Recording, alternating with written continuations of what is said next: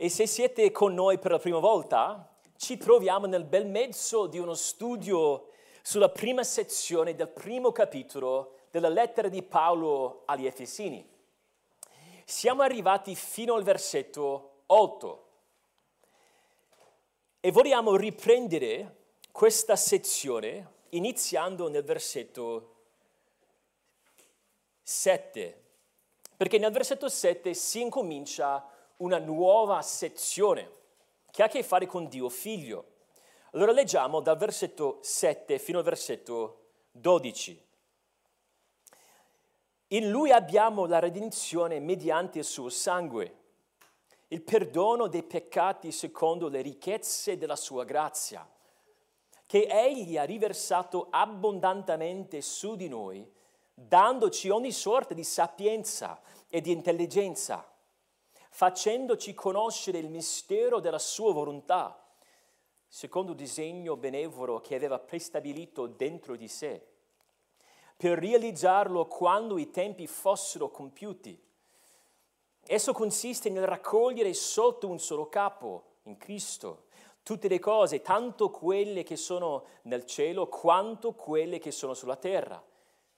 In lui abbiamo, in lui abbiamo anche Um, in lui siamo anche stati fatti eredi, secondo, essendo stati predestinati secondo il proposito di colui che compie ogni cosa secondo la decisione della propria volontà, per essere all'ode della sua gloria, noi che per primi abbiamo sperato in Cristo. Preghiamo. Signore, prepara il nostro cuore. Vogliamo vedere Gesù Cristo vogliamo contemplarlo con occhi nuovi. Rinnovaci la mente affinché vediamo più chiaramente la preziosità di Gesù Cristo. Fa questo per la tua gloria, chiediamo nel nome di Gesù Cristo. Amen. John Piper, nel suo libro classico non sprecare la tua vita. Racconta una storia. Ha letto su un giornale la vicenda di una coppia che era andata in pensione. Questo giornale raccontava che c'era una coppia che cinque anni prima era andata in pensione. Era una pensione anticipata dai rispettivi lavori e hanno concluso il loro tempo lavorativo nel nord-est degli Stati Uniti, poi sono andati in pensione nel sud degli Stati Uniti. Lui aveva 59 anni, lei 51. Ecco la descrizione della loro vita. Ora vivono a Punta Gorda in Florida, cioè nel sud-est degli Stati Uniti, sulla spiaggia, andando a pesca con un'imbarcazione di 10 metri, giocando a softball e collezionando conchiglie. E nell'articolo è stato presentato come la vita ideale, come il sogno americano, di andare in pensione molto presto, di avere una barca tutta tua lungo il mare, di vivere insomma per te stesso di raccogliere e di collezionare conchiglie. E commentando questa scena, John Piper disse, immaginiamoli, questa coppia, davanti a Cristo nel gran giorno del giudizio. Cosa diranno? Signore, gu- guarda le mie conchiglie.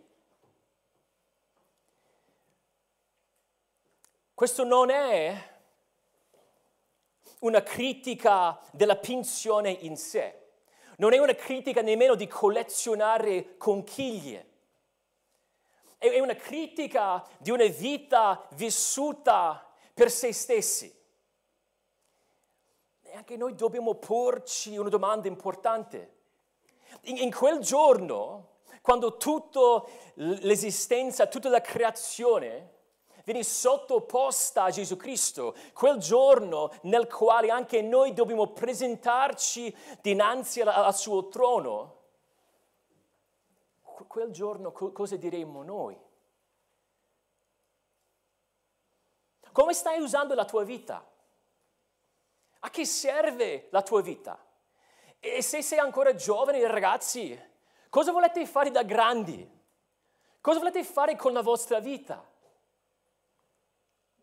E se hai già vissuto un bel po' di vita, se sei già grande, se il Signore ti concede altri dieci anni, come li vuoi usare? Come possiamo sprecare, come, come possiamo evitare di sprecare la nostra vita? Come possiamo evitare la tragedia di vivere per noi stessi e di dedicarci a delle cose che non hanno nessuna importanza per l'eternità futura? Alla fine della tua vita e alla fine de- del mondo presente, la signoria di Cristo sarà lampante, sarà palese, sarà innegabile. Pa- Paolo ci ha detto diverse volte in questo primo capitolo che il credente è in Cristo. In altre parole, chi è salvato è stato unito a Cristo. Siamo in Cristo. Ogni nostra benedizione um, che Dio ci ha dato, ce l'abbiamo grazie al nostro rapporto con Cristo.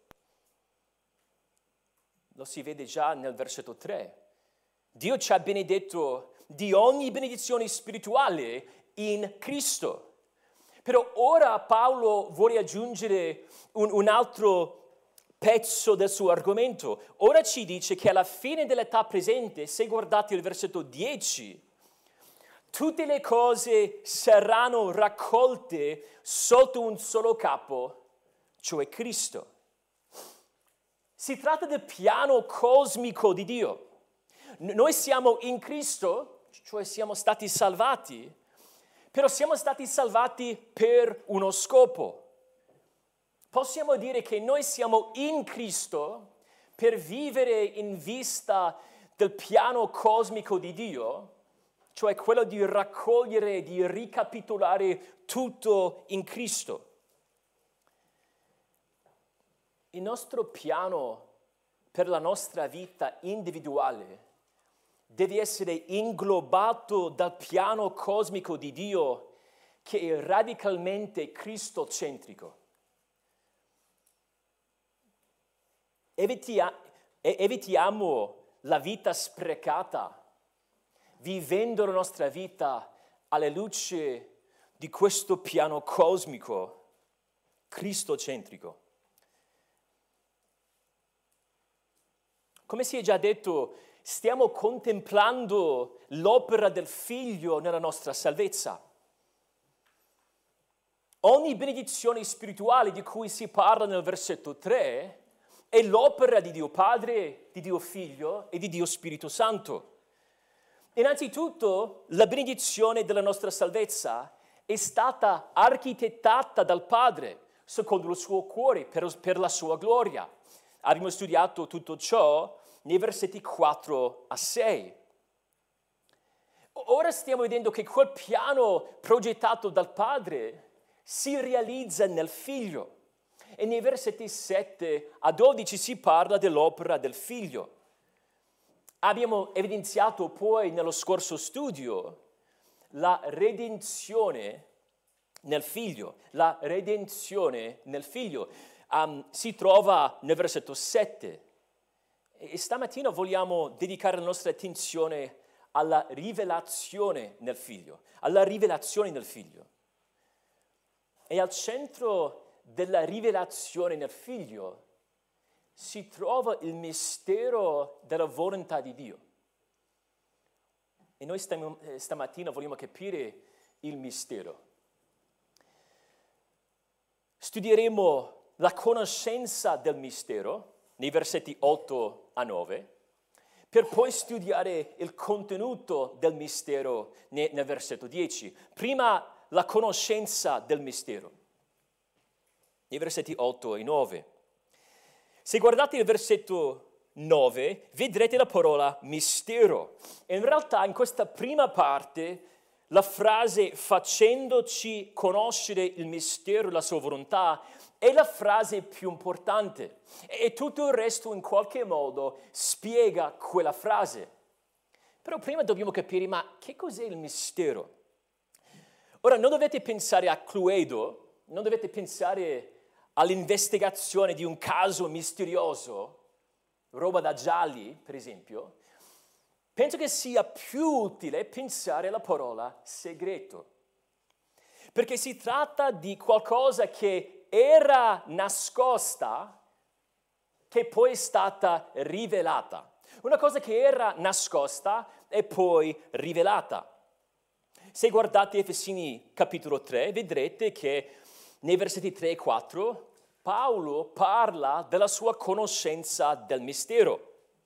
E poi, sempre in Efesini 3, Efesini 3, 5, Paolo ci dice che nelle altre epoche non fu concesso ai figli degli uomini di conoscere questo mistero così come ora per mezzo dello Spirito è stato rivelato ai santi apostoli e profeti di Lui. L'avete notato? Ha detto nel passato no, non era um, conosciuto, non era rivelato, però ora c'è una novità, quel mistero è stato rivelato.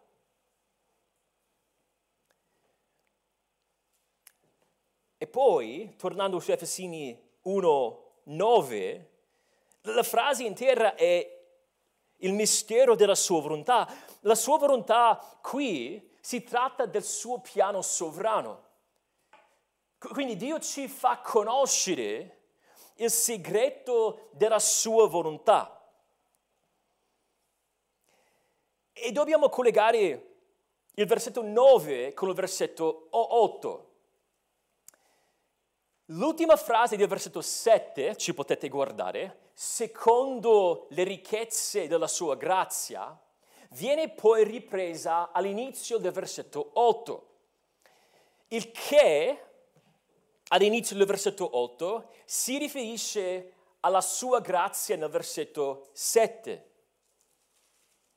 Dio ha riversato abbondantemente la sua grazia su di noi. Dio è onnigeneroso, ossia elargisce liberamente la sua grazia. E anche se non lo nomineremmo mai tirchio, a volte immaginiamo un Dio tirchio,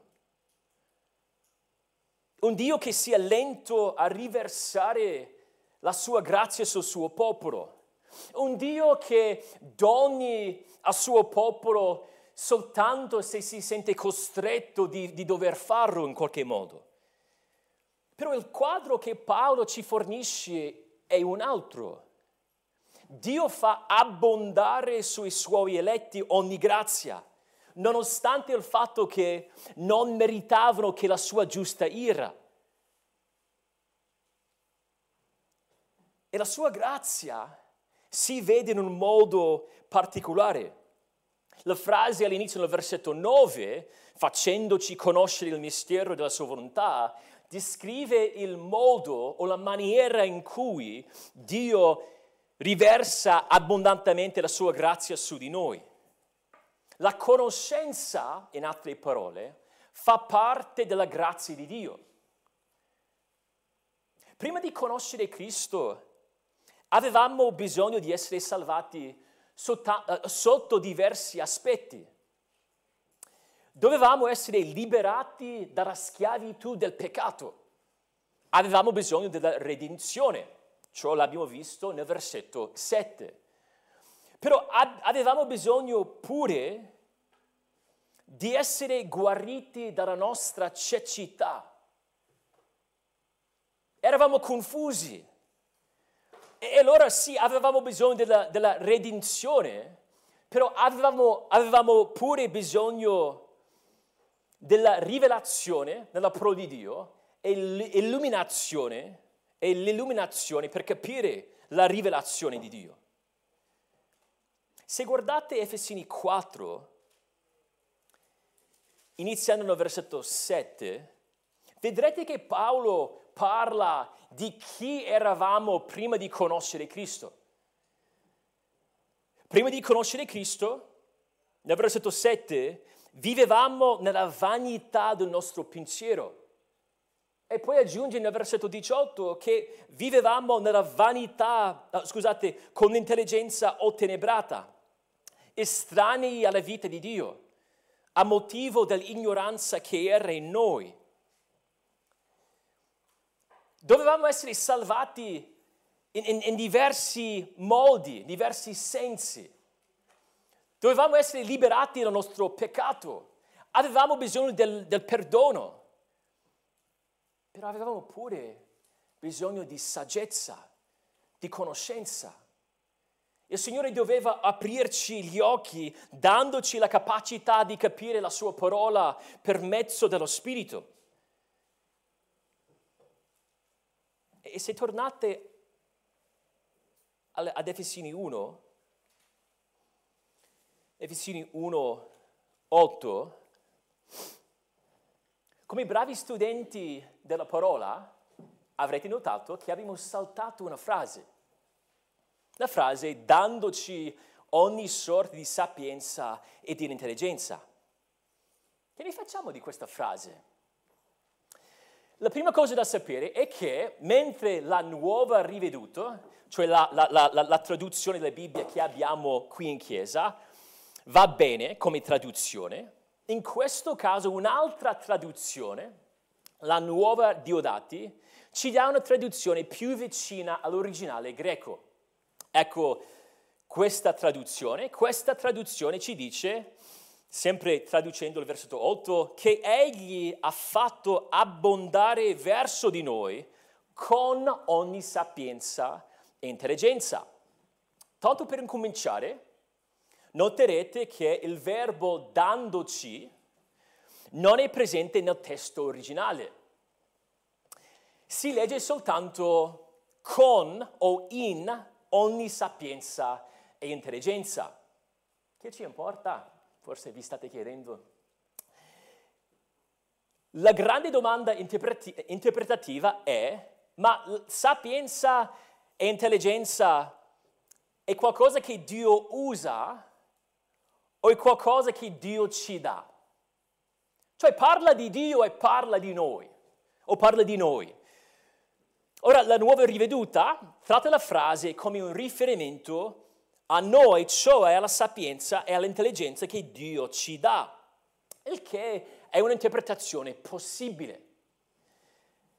Però penso che sia meglio interpretare la frase con ogni sapienza e intelligenza come una descrizione del modo in cui Dio fa conoscere il mistero della sua volontà.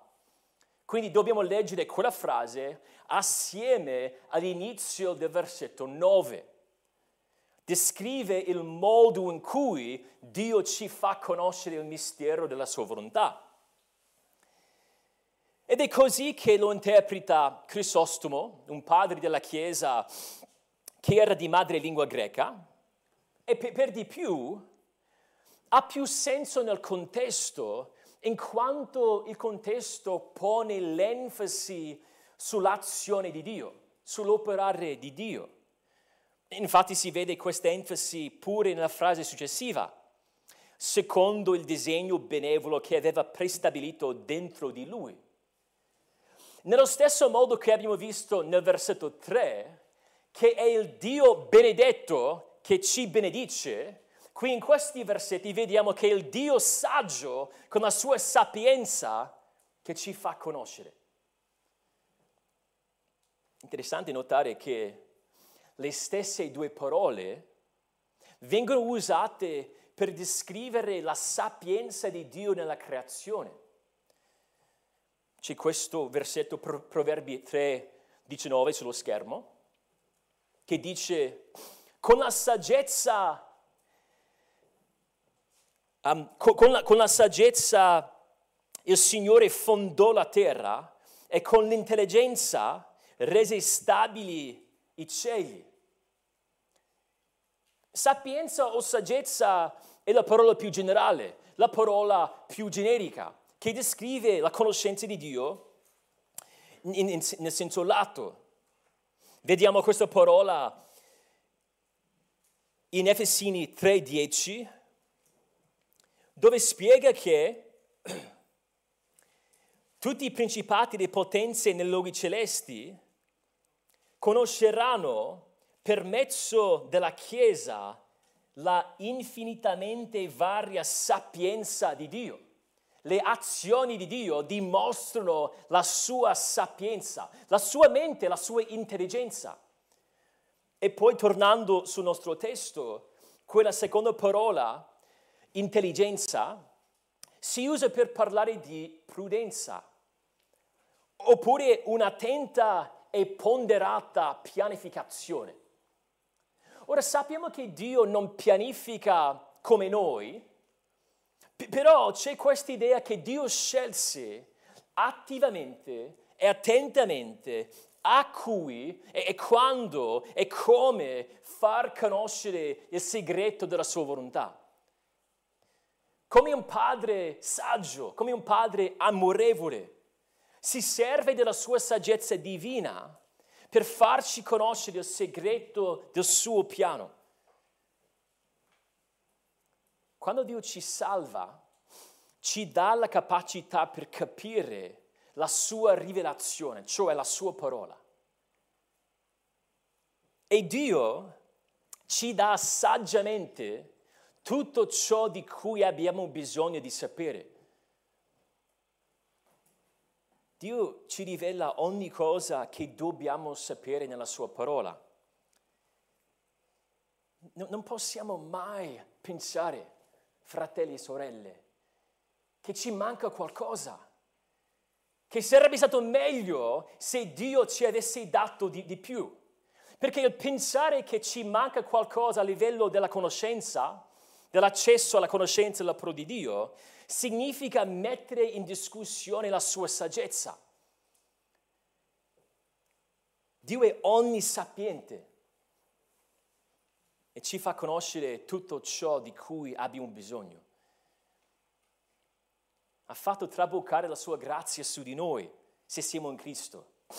Nella sua saggezza e nella sua intelligenza, facendoci conoscere il nocciolo segreto del suo piano.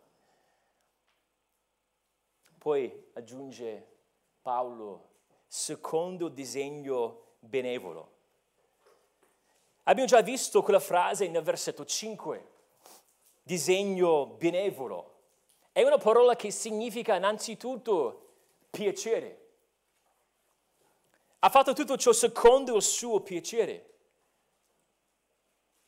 Il nostro Dio è contento di rivelarsi, gli piace condividere la sua saggezza con il suo popolo, si compiace di rivelare il suo piano ai suoi eletti. E il piacere è quello che ha prestabilito dentro di sé, alla fine del versetto 9, che avevo prestabilito dentro di sé. Dentro di sé alla lettera sarebbe in lui, in lui che ha prestabilito, che aveva prestabilito in lui. Ora è possibile che si riferisca a Dio Padre, però penso che sia meglio interpretare quella frase nel modo in cui viene interpretata in ogni altro suo uso in questa sezione. Cioè tante volte questa sezione parla di in Cristo, essere in Cristo, in Lui. E secondo me qui si parla di nuovo di Cristo. Il piacere eterno del Padre nel figlio trabocca nella rivelazione del suo piano al suo popolo. Il padre ama farci conoscere il segreto della sua volontà perché è incentrata su Cristo. Il padre si compiace da sempre nel figlio e allora essendo in Cristo il padre è contento di farci capire il suo piano che è incentrato su Cristo.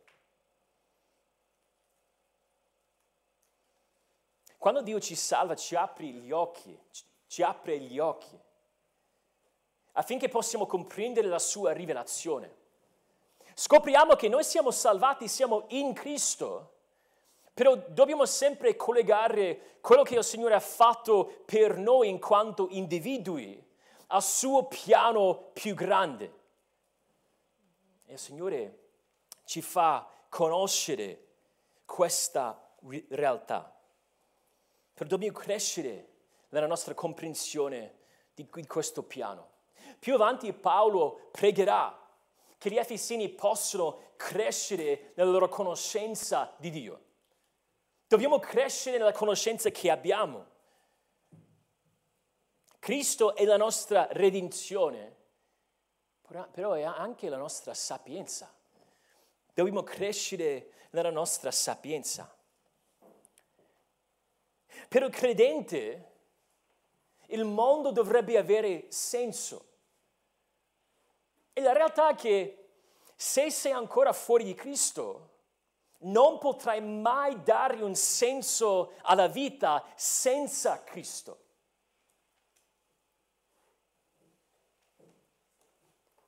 Non dobbiamo decifrare la nostra vita senza l'aiuto di Dio.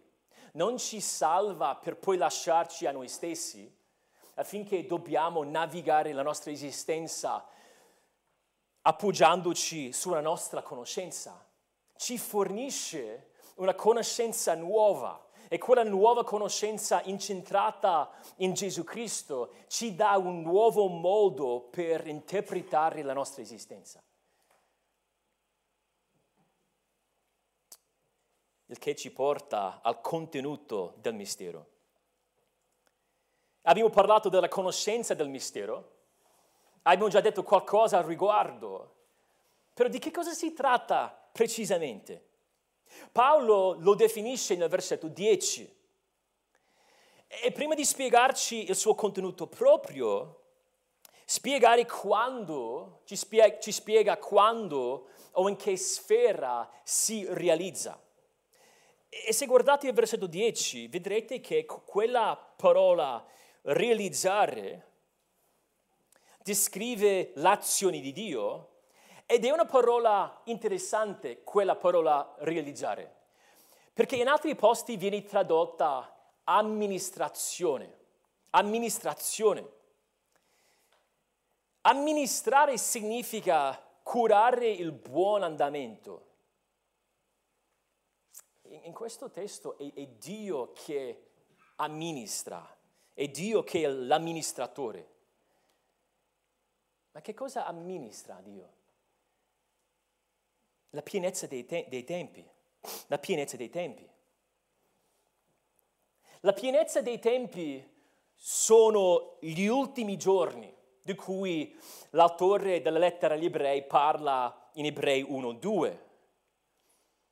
La pienezza dei tempi o gli ultimi giorni erano inaugurati con la nascita di Cristo. Galati 4:4, Paolo ci dice che Cristo nacque quando giunse la pienezza del tempo. E la pienezza del tempo arriverà a compimento quando Cristo tornerà per regnare sulla terra. Luca 24, 24, Gesù parlò della pienezza dei tempi dei gentili, che sarà il segno del suo ritorno. In questi giorni di pandemia no, non si deve essere complatisti per chiedersi chi abbia veramente il controllo sulle nostre vite. Però come credenti do- dobbiamo sempre arrivare al punto di, di, di poter capire che, che è Dio che dirige tutta la nostra esistenza. C'è un grande amministratore di Dio stesso. Uno scrittore lo spiega così, dice l'idea di fondo è che il grande regista della storia è Dio. È Lui che sta accompagnando e conducendo al suo scopo ultimo. Dio ha il controllo su ogni stagione della vita umana. Ogni epoca è nelle sue mani, tutto si svolge secondo il suo piano. E Dio non è una guida incerta. Sta portando tutto verso un vertice. Gesù Cristo.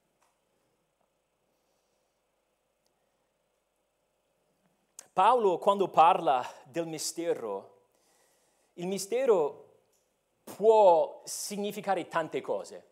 Ci sono diversi aspetti o, o se vogliamo sfaccettature del mistero.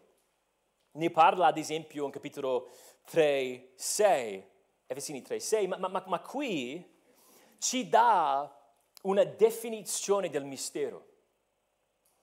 Guardate il versetto 10.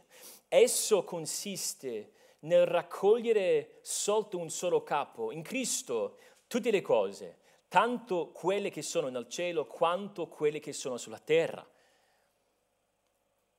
Raccogliere sotto un solo capo. In realtà traduce una sola parola greca. È una parola incredibile, carica di significato teologico. In realtà la traduzione della nuova riveduta va benissimo qua, è molto accurata, perché ci aiuta a raccogliere, usando diverse parole, le diverse sfumature di questa parola. Possiamo dire che questa parola include almeno tre sfumature. Riunire, restaurare e regnare.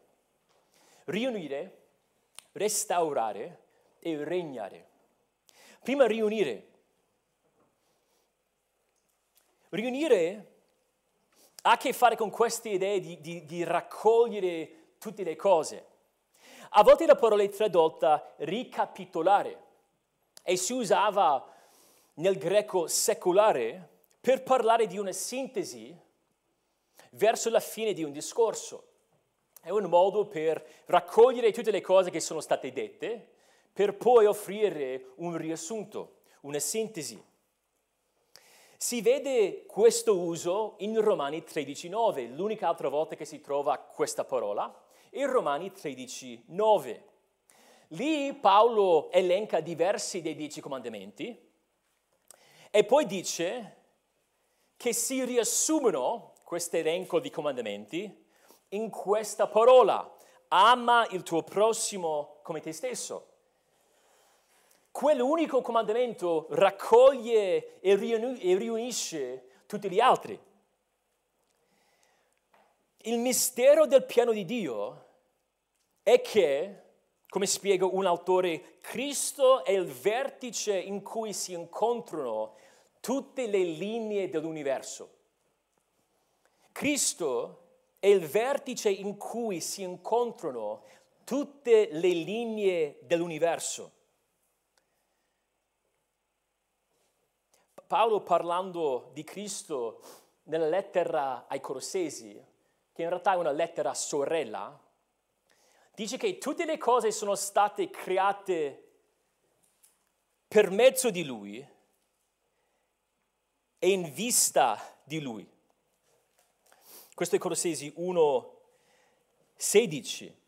Tutte le cose sono state create per mezzo di Lui e in vista di Lui. In altre parole, tutta la creazione esiste per Cristo.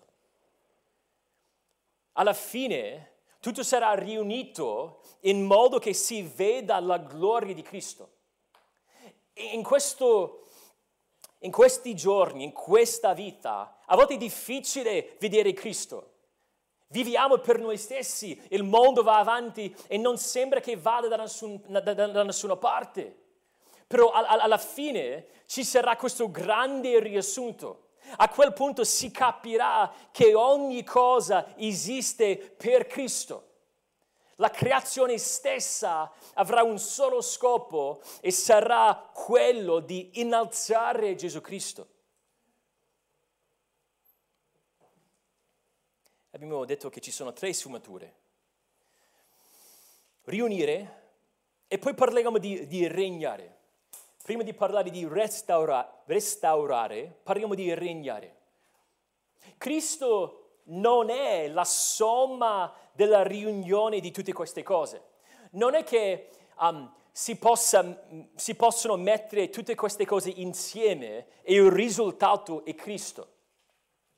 Tutte le cose sono riunite, però sono riunite sotto di Lui. In altre parole, Cristo è il capo di ogni cosa. E vediamo già questa realtà dalla risurrezione in poi. Guardate il versetto 21, Efesini 1, 21. Dice che quando Cristo è stato risuscitato da, da, da, dai morti, alla fine del versetto 20, lo fece sedere alla propria destra nei, nei luoghi celesti. 21, al di sopra di ogni principato, autorità, potenza, signoria e di ogni altro nome che si nomina, non solo in questo mondo, ma anche in quello futuro. Ogni cosa egli ha posta sotto i suoi piedi e lo ha dato per capo supremo alla Chiesa, che è il corpo di lui, il compimento di colui che porta a compimento ogni cosa in tutti. Cristo è la creatura più importante del mondo. E questo mondo non finirà prima che si sieda sul trono di Davide. L'ultima scena di questo mondo, l'ultima età della prima creazione, sarà il millennio, età nella quale Cristo regnerà per mille anni sulla terra. Sarà un, un'epoca di benedizione e, e, e allora si vedrà che Cristo regna. E poi questo regno millenniare non sarà che l'anticamera, l'inizio dell'età eterna, perché Cristo sarà al centro della nuova terra. riunire, regnare e restaurare. Tutto sarà riunito sotto il regno di Cristo e alla fine tutto sarà restaurato, cioè rinnovato. Avete presente quel testo in Romani 8 che, che parla del fatto che tutta la creazione aspetta con impazienza la liberazione dalla corruzione. Tutta la terra sta aspettando quel giorno quando la caduta, la maledizione del peccato sarà capovolta. Ci vuole una ri- riconciliazione cosmica. Noi ci guardiamo intorno spesso e pensiamo, ma non dovrebbe essere così. La vita non dovrebbe essere così. Sofferenza, angoscia, pandemia, capi, governanti che, che non sanno curarci a volte. E c'è qualcosa di viscerale dentro di noi che, che dice non è giusto, il mondo non dovrebbe essere così. Bambini che soffrono, rapporti infranti, le persone che dovrebbero essere più cari a noi, che peccano contro di noi e noi pecchiamo contro di loro. E non sarà sempre così. E, e, e quella, quella, quel, quella realtà, quel bramare qualcosa di più ordinato, di più giusto, di più corretto. No, non è che il bramare della restaurazione della nuova creazione sotto Cristo. Alla fine ci sarà una riconciliazione cosmica. Cristo vincerà. Tutte le cose, ecco il punto della fine del versetto 10, siano le cose nei cieli, siano le cose sulla terra, tutto sarà rinnovato. Alla fine ogni ginocchio si piegherà davanti a Cristo i credenti per gioia dinanzi al loro Salvatore e i non credenti per paura servile davanti al loro giudice. Noi conosciamo la, la fine, conosciamo la direzione, il trend del, del, del mondo. Sappiamo chi è, vera, chi è il vero amministratore e dovrebbe cambiare il modo in cui viviamo nel presente.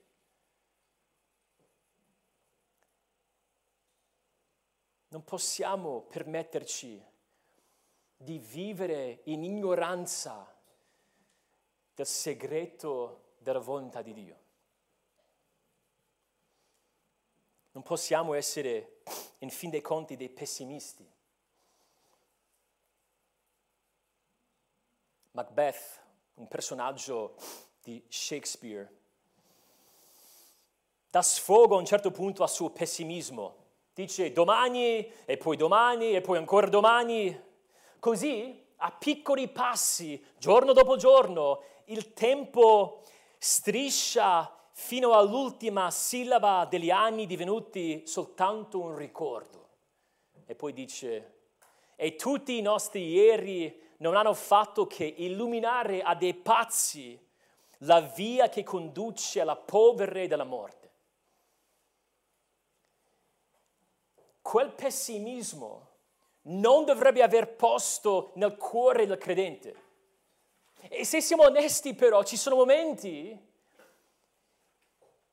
difficili in cui la vita se- sembra proprio così. Domani e poi domani e poi ancora domani e poi a piccoli passi, giorno dopo giorno, il tempo striscia fino all'ultima sillaba degli anni divenuti soltanto un ricordo. Ci dobbiamo chiedere però in quei momenti, ma che senso ha vivere? Che cos'è che dovrebbe guidare la mia esistenza? Cristo. Devo vivere per Cristo. John Piper, sempre in quel libro, Non sprecare la tua vita, parlava di un piccolo quadro che si appendeva a casa sua da bambino e su questo quadro c'era una piccola frase scritta, ecco la frase, una vita sola prossima a concludersi. Quanto fatto per Cristo solo per, uh, permarrà. Una vita sola, prossima a concludersi. Quanto fatto per Cristo solo permarrà. Avete una vita sola, solo una. e la valutazione negli ultimi giorni della nostra vita sarà Gesù Cristo.